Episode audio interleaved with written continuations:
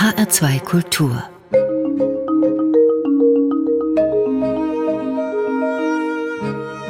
Doppelkopf Heute am Tisch mit Julia Schulenburg, Musikvermittlerin und eine Frau, die Musik für hörgeschädigte Menschen dolmetscht. Herzlich willkommen. Vielen Dank. Gastgeberin heute ist Susanne Pütz. Julia Schulenburg, Sie dolmetschen Musik mit Gebärden, aber Sie übersetzen nicht eins zu eins Songs oder Liedtexte, sondern die Musik an sich. Meist sind das Liederabende. Wie kann man sich das vorstellen, wenn man in einem solchen Abend geht, bei dem Sie mit auf der Bühne sind? Ja, also eigentlich ist es ein gewöhnlicher Liederabend, so wie wir uns das alle vorstellen. Also man nimmt bequem im Publikumsraum Platz und auf die Bühne kommen eben nicht nur die Musikerinnen und Musiker, sondern ich komme auch noch dazu. Und äh, je nachdem, ähm, wie das Ensemble sich aufstellt, wie viele Proben man gemeinsam hatte, wie gut wir uns kennen, wie neugierig wir alle darauf sind, auf besondere Formate, stehe ich also entweder wie eine Dolmetscherin am Rand, also sozusagen neben der Gruppe der Musizierenden, oder aber ich bin mittendrin im Geschehen. Mhm. Wie eine Dolmetscherin klingt jetzt so, als würde ich, Sie moderierten ja auch gerade an als Dolmetscherin. Ich selber bin Musikerin und keine Dolmetscherin. Das heißt, Sie interpretieren das, was musikalisch passiert. Sie sind keine Musikwissenschaftlerin. Das heißt, Sie machen keine Werkanalyse, oder? Nee, überhaupt nicht. Also ich frage mich immer, was ist eigentlich, also wenn ich mich vorbereite auf ein Konzert, was ist eigentlich, ja, das, was für mich gerade dieses Werk ausmacht? Sind es die Motive, die in dem Werk eine Rolle spielen? Ist es vielleicht die Besetzung? Ist es die Stimmung? Natürlich schaue ich auch, in welcher Tonart steht das Stück eigentlich, aber jetzt weniger, um sozusagen einzuleiten, so, wir hören jetzt hier den zweiten Satz in D-Dur, sondern vielmehr, um ja, da auch noch mal rauszuhören, ach Moment, Fis-Moll, oh, das ist ja auch noch mal Hat was. eine besondere äh, Stimmung. Genau, mhm. verändert noch mal was, aber eben überhaupt nicht im Sinne von einer Werkanalyse, also die meisten Hörenden würden ja auch kein Werk hören. Also zumindest, ich sage jetzt mal, der, der Otto-Normalhörer, die Otto-Normalhörerin setzt sich ja auch nicht hin und analysiert erstmal mhm. die Sonaten-Hauptsatzform, genau. sondern sie lässt sich einfach von der Musik tragen. Und genau das versuche ich auch in meinen Interpretationen. Dabei bei diesem Tragen sind nicht nur ihre Hände gefragt, sie bringen mit ihrem ganzen Körper die Musik zu den Menschen, oder? Ja, genau. Das merke ich immer wieder ähm, man kann das, also man kann die Hände gar nicht vom Körper trennen, wenn man sich wirklich in die Musik mit der Musik verbindet. Ja, rein, also genau, Punkt. Das heißt, Sie sind mit jeder Phase Ihres Körpers dabei, wenn Sie die Musik interpretieren für Menschen, die das so nicht hören können, wie wir das vielleicht hören können. Ja, kann man genau so sagen. Also ich merke auch immer mehr, dass sich meine eigene Hörwahrnehmung völlig verändert hat. Also ich kann nicht mehr oder ich sitze meistens nicht mehr ruhig, selbst wenn nur ein Hit im Radio läuft, sondern irgendwas, entweder geht der in die Füße oder ähm, ja. In die Arme. In die Arme, in den, also ich, ich, äh, ich sitze hier gerade und bewege meine Wirbelsäule von links nach rechts. Ich bin eindeutig zu einer Körperhörerin geworden. Eine Körperhörerin, ein sehr schönes Wort.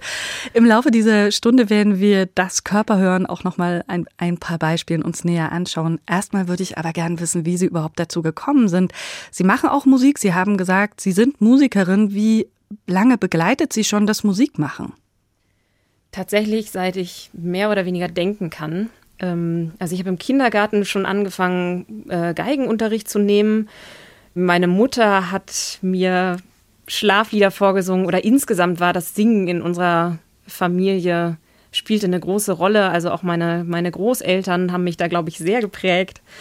Äh, ja, und so hat sich das immer weiter entwickelt. Ähm, ich glaube, die Musikschule ist für mich fast wie ein zweites Zuhause geworden. Oder was heißt vielleicht? Die Musikschule ist für mich wie ein zweites Zuhause geworden.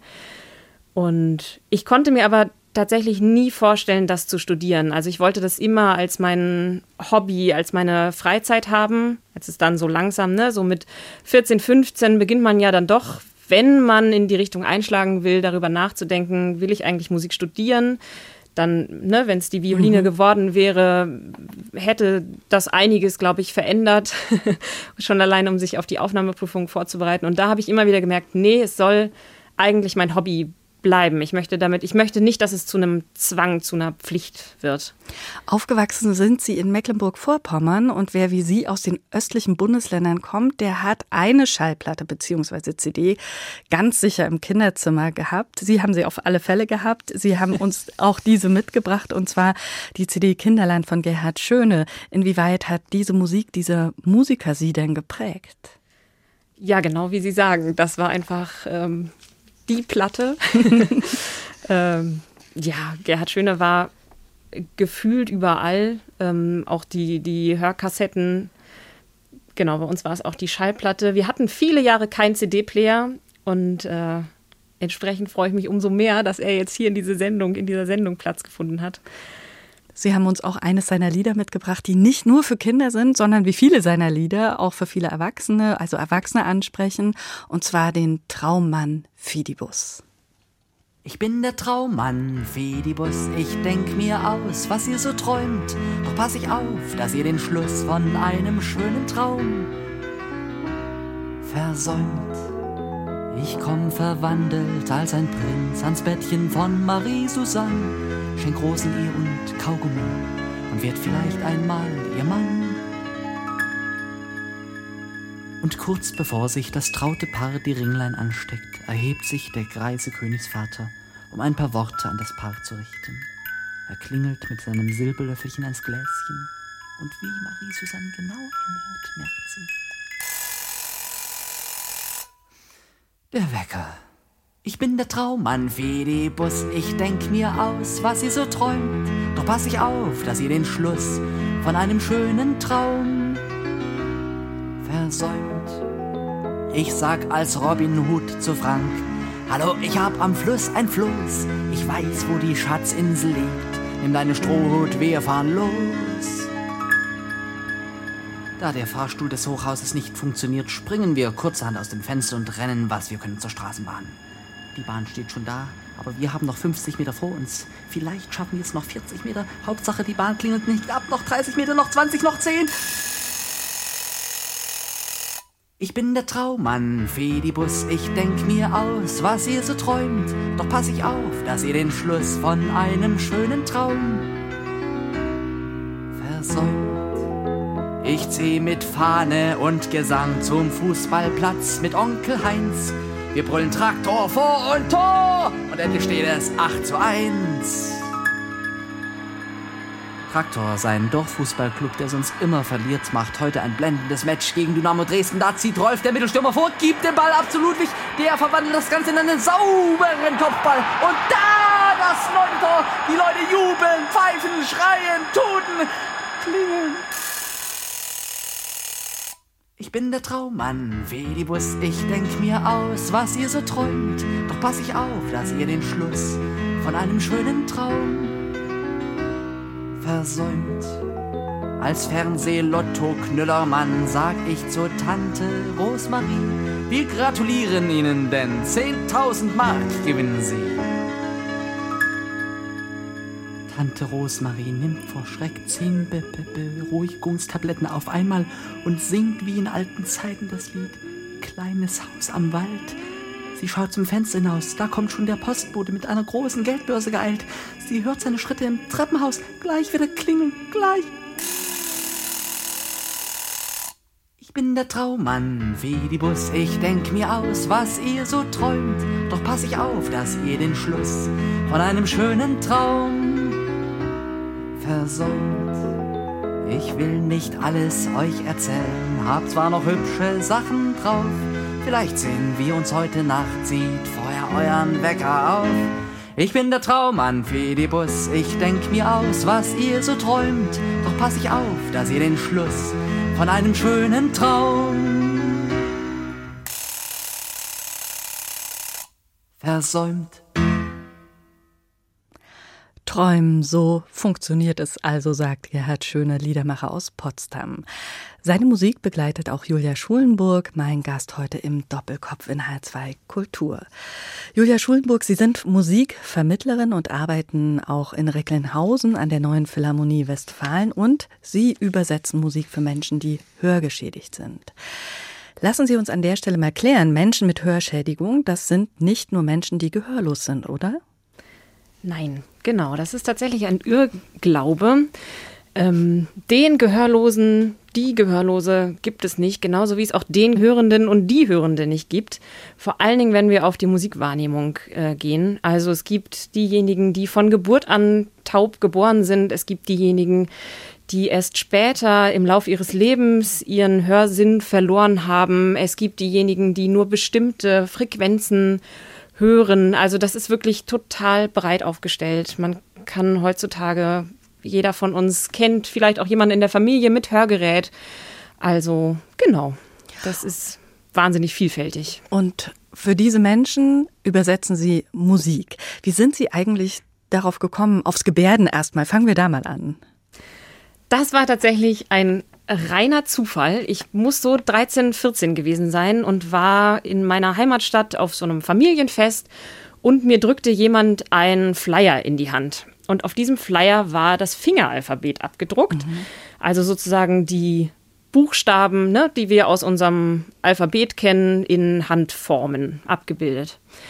Und ungefähr zeitgleich ähm, ist meine Freundin, die, also ich habe in einem Orchester, im Jugendorchester gespielt und meine Freundin, die eigentlich immer am Pult neben mir saß, wurde in ein anderes Instrument versetzt. Oh.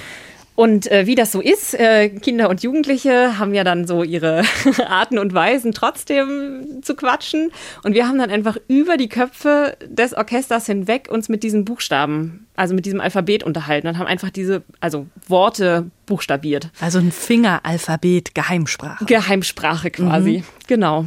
Und irgendwann war ich dann an einem Punkt, wo ich dachte, hm, das äh, kann doch jetzt hier nicht alles gewesen sein. Also so unterhält sich doch keiner. Das ist, also man hat, ne, über einen Satz kam man eigentlich nicht hinaus, weil es einfach wahnsinnig anstrengend war.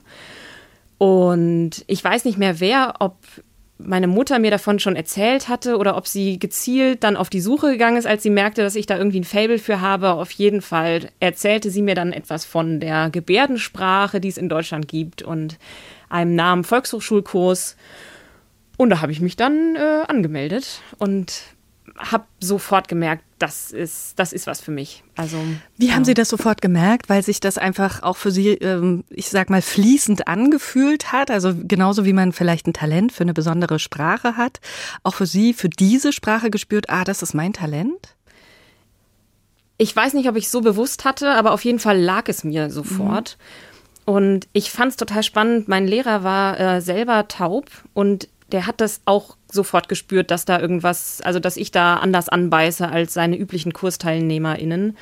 Und ähm, hat mir dann auch ein, die Möglichkeit vermittelt, bei einer Dolmetscherin mal mitzulaufen und da äh, Kontakt aufzunehmen und hat mir so ein bisschen Parallelaufgaben gegeben oder mal einen Film gezeigt und ja, sich auch immer Zeit genommen mit mir. Also im Nachhinein denke ich so Wahnsinn eigentlich, ähm, ob sich dieser Herr der Sache eigentlich bewusst ist. Ich weiß leider nicht mal mehr seinen Namen.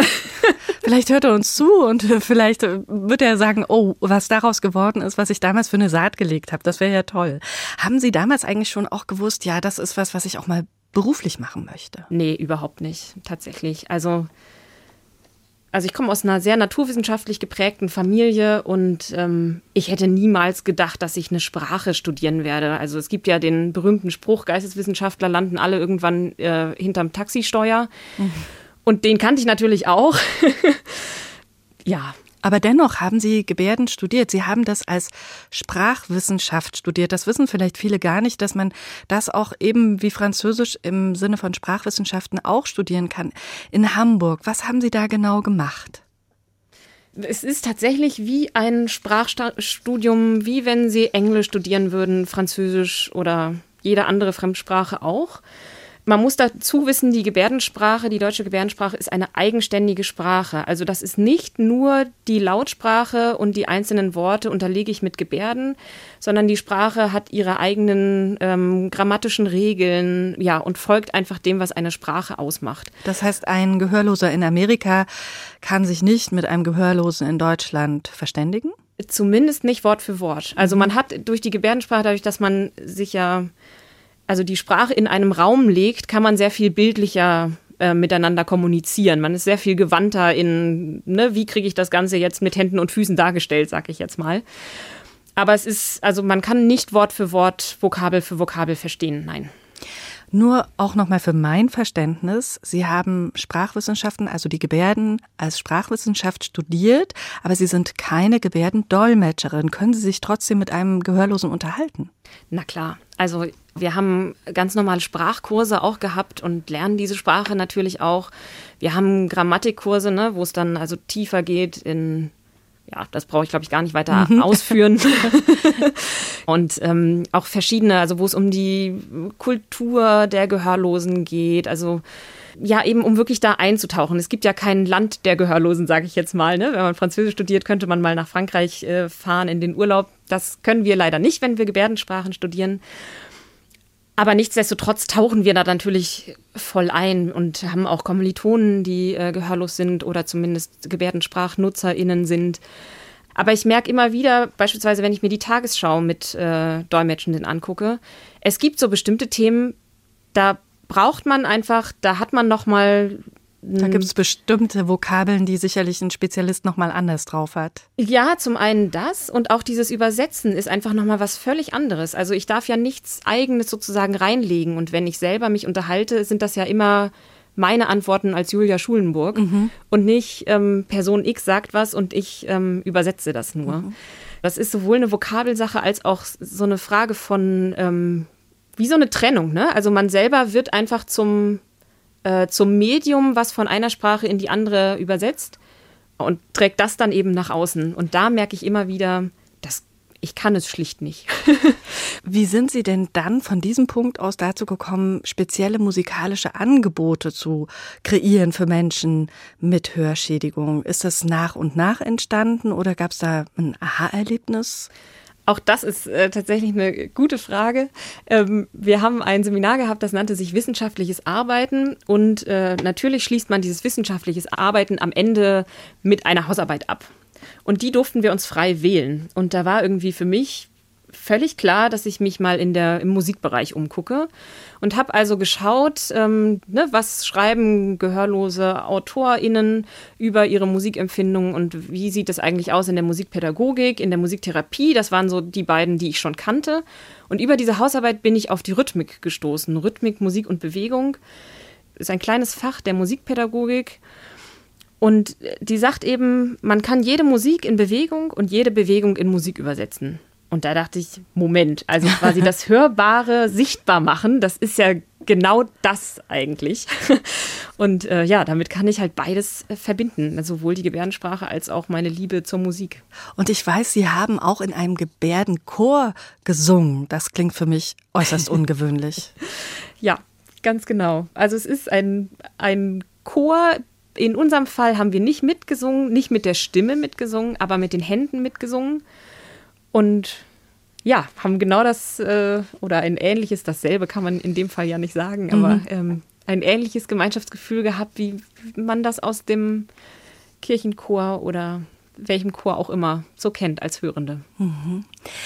Das, was Sie jetzt machen, wir haben es gerade schon zusammengefasst, das ist nicht Gebärdendolmetschen, wie das die meisten kennen, also das Übersetzen von Lautsprache in Gebärden, sondern Sie übersetzen die Musik, also Sie beschreiben das, was dabei musikalisch passiert. Wenn Sie das beginnen, also wenn Sie sich einem neuen Stück nähern, erschließen Sie sich die Musik erstmal allein oder schon zusammen mit den Musikerinnen und Musikern? Wie gehen Sie daran? Ja, wie erschließe ich mir die Musik? Ich höre sie zunächst einmal und doch, tatsächlich gehe ich dann auch äh, improvisierend daran. Also was bewirkt sie in mir? Welche Bewegungen löst sie aus? Welche Bewegungsqualitäten, welchen Ausdruck? Je Klingt nachdem, ja fast nach einer Tänzerin. Ja, ist es tatsächlich auch. Also wenn es rein instrumental ist, dann ist zunächst, also zuerst ist da die Bewegung da. Beim Text, also wenn es ein Lied ist mit einem Text, ein klassisches Lied, da gehe ich unterschiedlich dran. Also entweder äh, kenne ich das Gedicht oder ich lese mir erstmal die Textgrundlage durch, das Gedicht und höre dann in die Musik. Oder aber ich höre mir gleich beides äh, im Zusammenspiel an. Und man kriegt dann relativ schnell mit, spielt das Klavier beispielsweise eine eigene Rolle? Also ist das wie ein Kommentator zu dem Text, der gesungen wird? Oder ist das eigentlich eine nur die Begleitung, eine zweite Stimme, also ne, was, was will der Komponist ausdrücken? und manchmal reicht das tatsächlich schon. Manchmal, vor allem wenn das jetzt für meine Hörempfindung Musik ist, die schwer, also für mich sich schwer erschließen lässt, dann gehe ich tatsächlich auch so ein bisschen analytisch mal vor, schaue, was ist hier eigentlich das Hauptmotiv, in welcher Tonart steht das Ganze, wie viele Takte hat es eigentlich.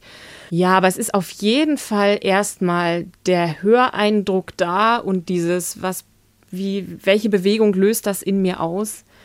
Und dann geht's äh, weiter, weiter, weiter. Sie haben uns ein solches Lied mal mitgebracht, und zwar den Schatzgräber von Robert Schumann. Der Text erzählt eine Geschichte und die Musik auch. Wie bringen Sie denn dann so ein Lied mit Bewegung auf die Bühne? Das geht wahrscheinlich schon gleich mit Beginn des Vorspiels los. Genau. Und beim Schatzgräber ist es äh, ganz wunderbar, das beginnt so ganz tief und hat dann so einen, so einen Lauf nach oben. Und für mich ist das völlig klar. Das ist der Schatzgräber, der da seinen Spaten in die Erde haut und die Erde über seine Schulter, ne? Also äh, gar keine Frage. Ähm, genau, also sowas, äh, da bin ich eindeutig die Bildhörerin. also für mich entstehen da, bei, bei solchen Sachen entstehen sofort Bilder und Ideen, wie ich das interpretieren kann.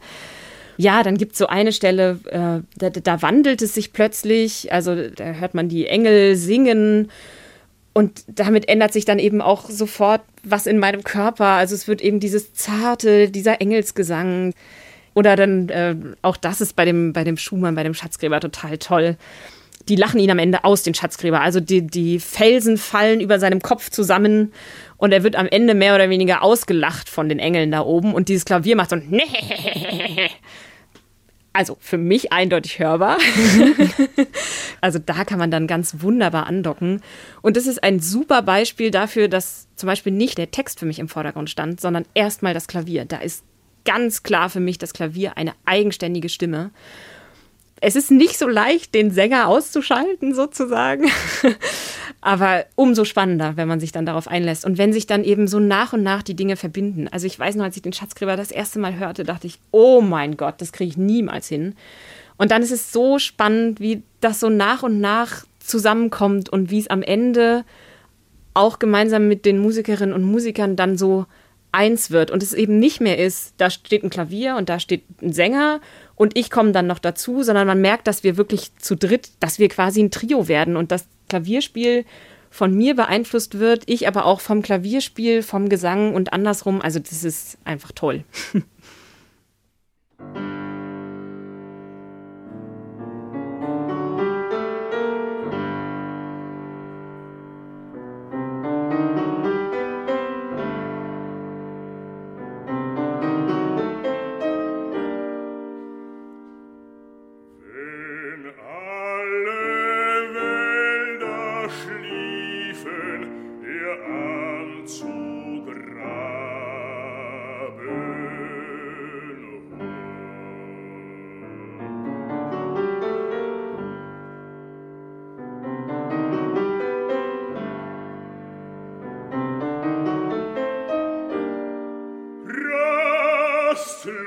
und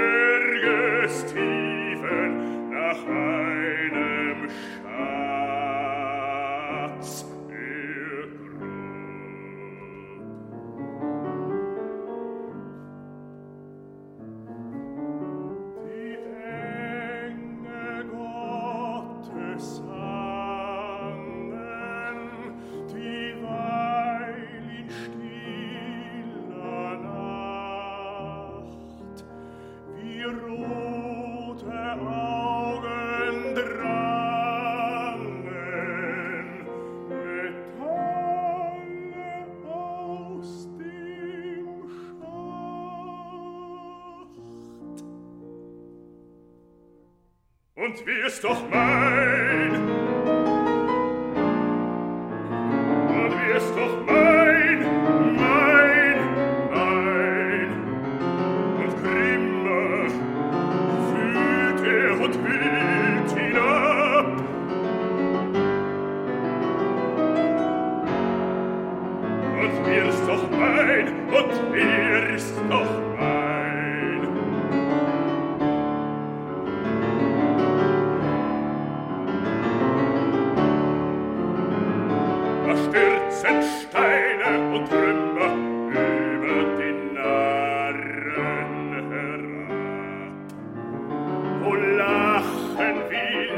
scheite aus dir verfallenen Grund.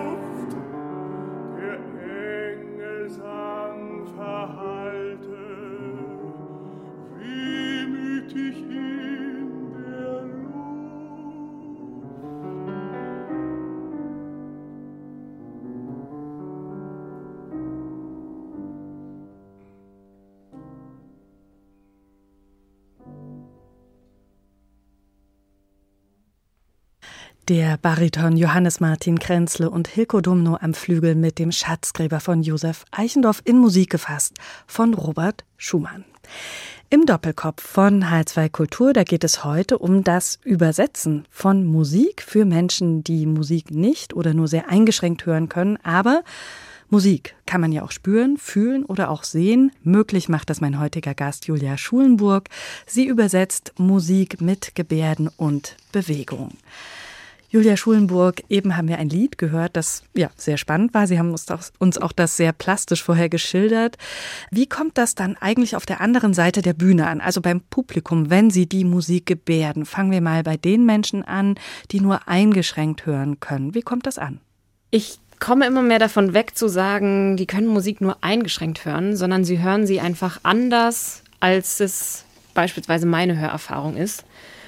Und entsprechend sind auch die Meinungen nach einem Konzert total unterschiedlich. Von, äh, boah, das ging überhaupt nicht, also das ist gar nicht meins, bis zu der Hammer, äh, ich komme nur noch in ihre Konzerte. Oder ich habe von einer spät ertaubten, ich glaube, sie hatte erzählt, dass sie so in den Jugendjahren ertaubt ist. Mittlerweile hört sie gar nichts mehr. Sie sagte, das fand ich total spannend, sie hat endlich verstanden, was sie da in diesem Musikunterricht machen musste, den sie an der Schule hatte. Also sie gab das Beispiel der Blockflöte und musste da irgendwelche Griffe auswendig lernen, hat aber überhaupt nicht verstanden, was das für Griffe sein sollen und warum es da ein richtig und falsch gibt. Und ich fand es dann total schön, wie sie sagte, boah, aber das also da steckt ja sehr viel mehr drin als irgendwelche Handgriffe auf irgendwelchen Holzröhren mit Löchern das fand ich, äh, das genau, ist eins so meiner an, eindrücklichsten Erfahrungen danach. Also es reicht wirklich von von bis. Und wie ist das bei Menschen, die hören können? Wie sind da die Reaktionen? Auch da total unterschiedlich. Die einen, die sagen, nee, das ist mir zu viel, ich mache die Augen zu. Ähm, ich möchte Musik nur hören, bis zu total spannend, was dadurch dieses Moment der Bewegung nochmal an weiterer Ausdrucksebene und an weiterer ja, Hörebene tatsächlich auch dazu kommt. Ähm, es fiel mal, der Begriff ist so ein bisschen wie Filmmusik. Mhm. Das geht in ein völlig anderes Genre eigentlich. Aber ich fand es eben spannend, dass sie das Gefühl hat, das, was ich da mache, ist wie ein Film, wie, wie Kopfkino sozusagen. Was die Musik einfach nochmal, sagt man, unterstützt, begleitet, ergänzt. So. Eignet sich dafür eigentlich jede Musik? Diese Frage würde ich auch gerne mal klären. Sie haben uns nämlich eine mitgebracht, von der ich schon weiß, dass sie zwar wunderschön ist, aber für Ihre Arbeit eher nicht so passend ist. Warum funktioniert das Lied Der Mond ist aufgegangen, das wir gleich auch noch hören werden, fürs Musikgebärden, so wie Sie das machen, nicht so gut? Also grundsätzlich geht natürlich alles ne, zu interpretieren. Es gibt nur Sachen, ähm, genau, wo es schöner und weniger schön ist.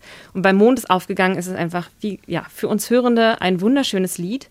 Aber mir bleibt tatsächlich nichts anderes übrig, als in dem Fall zu übersetzen, den Text zu nehmen. Die Musik ist mehr oder weniger nur eine Art Begleitung und alles ist sehr statisch.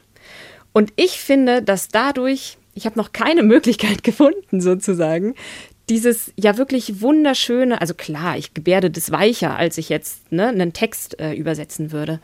Ich schaffe es nicht, das so, ja, ich, ich mache gerade so eine weiche Bewegung. Also das kriege ich einfach nicht in die, in die Interpretation mit rein, sondern es wird dann sehr statisch, mehr oder weniger eine Übersetzung, die einfach auch für, ich sage jetzt mal, ich habe ja nie nur äh, Hörgeschädigte im Publikum zu sitzen, sondern es ist immer unterschiedliches Publikum da mit unterschiedlichen Hörerfahrungen. Und von daher, äh, genau, da tut mir der Mond ist aufgegangen immer so ein bisschen leid, muss ich ehrlich zugeben. Dennoch ist es ein ganz wunderbares Lied und das hören wir jetzt bei uns in H2 Kultur mit dem Dresdner Kreuzchor.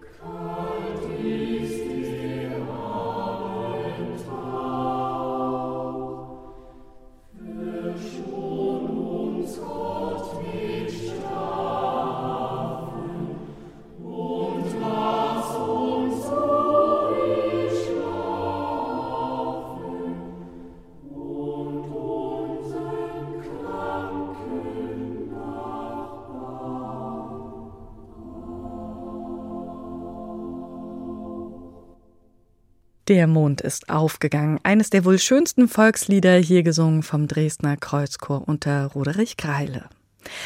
Julia Schulenburg ist zu Gast im Doppelkopf bei uns in H2 Kultur und unser Gespräch, das finden Sie übrigens auch in der ARD Audiothek. Julia Schulenburg, Sie dolmetschen Musik für hörgeschädigte Menschen und sind aber auch Musikvermittlerin in Recklinghausen bei der Neuen Philharmonie Westfalen. Das heißt, auch da geht es um Musik, nur auf eine andere Art und Weise. Was genau machen Sie da? Ja, auch da versuche ich Musik erlebbar zu machen für Kinder, für Jugendliche, ähm, aber natürlich auch immer für Erwachsene mit wenig Hörerfahrung in klassischer Musik beispielsweise.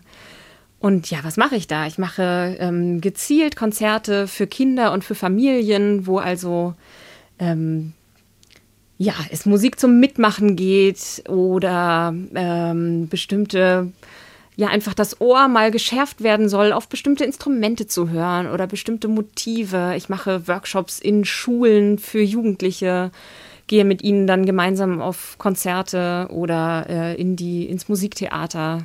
Ja, Genau. Gibt es da auch Verbindungen zwischen dem, was Sie als Musikvermittlerin für Kinder und Jugendliche machen und dem, was Sie machen, wenn Sie Musik übersetzen? Ohne Frage. Ich sage mal, ich brenne für Musik. Und das möchte ich natürlich, egal ob ich jetzt ähm, das für Hörgeschädigte interpretiere oder ob ich vor Kinder und Jugendlichen stehe, ich möchte genau das natürlich rüberbringen. Und ich kann mich ja nicht äh, spalten. Also bei mir sind die Hände immer dabei, gar keine Frage. Und bei mir gibt es auch immer einen Moment der Bewegung und da sitzt niemand mehr auf seinen Stühlen. genau, also das kann ich auf gar keinen Fall trennen. Gibt es auch mal Projekte mit Hörenden und Hörgeschädigten zusammen? Ja, die gibt es auch immer mal wieder. Ähm, in der letzten Spielzeit hatten wir eins, das nannte sich Silent Beethoven. Ähm, da habe ich mit einem Wahlpflichtkurs, einem ja, der nahen ähm, Gehörlosenschule bzw. Förderzentrum Hören und Kommunikation und hörenden Jugendlichen des äh, Jugendtheaterclubs zusammengearbeitet. Und wir haben die Eroika von Beethoven in ja, Bewegung und Gebärden gewandelt. Also wir hatten sowohl ein zehnköpfiges Ensemble auf der Bühne als auch die Jugendlichen. Das stelle ich mir ungemein spannend vor, ehrlich gesagt. Es war der Wahnsinn, ja. Wie sind da die Reaktionen nach so einem Projekt? Also Kinder und Jugendliche, die jetzt vielleicht auch nicht immer so den äh, direkten Kontakt schon mit Musik hatten und dann auch noch in diesem Zusammenhang. Wie waren da die Reaktionen? Ich war total überrascht, wie schnell sich ähm, Jugendliche angemeldet hatten und dann neugierig waren. Also ähm, sowohl aus dem Jugendtheaterclub als auch ähm, von den Schülerinnen und Schülern und diese Neugierde dann auch sich kennenzulernen. Also natürlich auch so dieses, na, die sind älter oder die hören anders, äh, mh, mm, so. Mhm. Und dann gab es aber ganz schnell, also durch dieses gemeinsame sich bewegen und dieses gemeinsame sich in, ja, mit der Musik auseinandersetzen, gab es ganz schnell ein Gemeinschaftsgefühl. Und ich bin nach wie vor beeindruckt. Also auch das zehnköpfige Ensemble saß also nicht nur auf der Bühne, sondern hat natürlich auch was von der Bewegung, die da neben ihnen geschah, ähm, so abbekommen. Es gab auch Proben gemeinsam in der Schule. Und am Ende erzählte mir eine der Musikerinnen so Bewegungen, die man in der Musik so gewohnt ist. Ne? Also den Bogen hochzuheben als, als Startsignal oder Abstrich, Abstrich, Abstrich. Bei den Geigern. Bei ja. den Geigern beispielsweise, genau. Oder das gemeinsame Einatmen. Da wurde ihr noch einmal mehr bewusst, wie viel bewusster man sowas eigentlich einsetzen kann und wie viel eigentlich, wie viel Sichtbares schon da ist, ohne dass einem das so bewusst ist beim Spielen. Wir sprechen gleich weiter, hören erstmal eine Musik und zwar das Aquarium aus dem Karneval der Tiere von Camille Saint-Saëns. Eine besondere Musik für Sie. Warum? Das ist die erste, der Karneval der Tiere ist sozusagen das erste Werk, an dem ich mich ausprobiert habe und äh, festgestellt habe, mein Gott, also beim Aquarium, man hört die Blubberblasen, man sieht die Fische und Algen nahezu durch dieses Wasser schimmern. Oder auch beim Löwen gleich am Anfang, der brüllt, völlig klar. Und äh, deswegen Karneval der Tiere.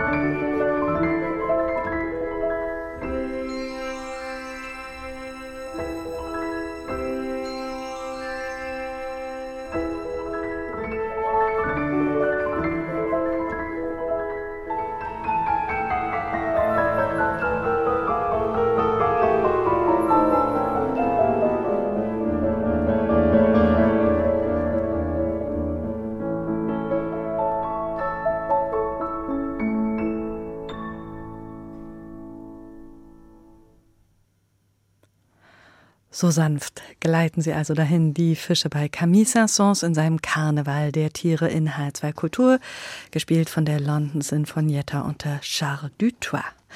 Sie hören den Doppelkopf und heute ist mein Gast die Musikdolmetscherin und Musikvermittlerin Julia Schulenburg.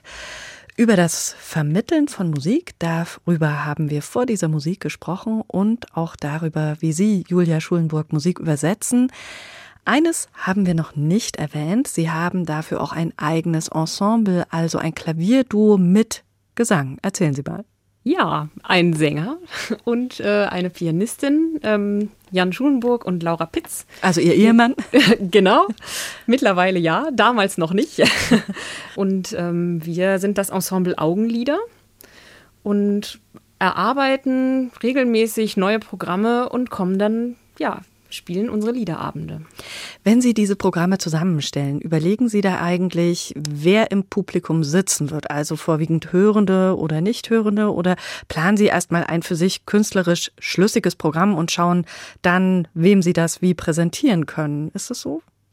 Also wir planen auf jeden Fall ein künstlerisch schlüssiges Programm und wir wissen ja, dass ich dabei bin. Das heißt, ähm, ich höre dann auch immer in die äh, Werke rein, die die beiden anderen vorschlagen, aber wir gehen überhaupt nicht danach, äh, wer da jetzt zukünftig im Publikum drin sitzen wird, weil wir gehen einfach davon aus, dass es gemischte Hörerfahrung geben wird.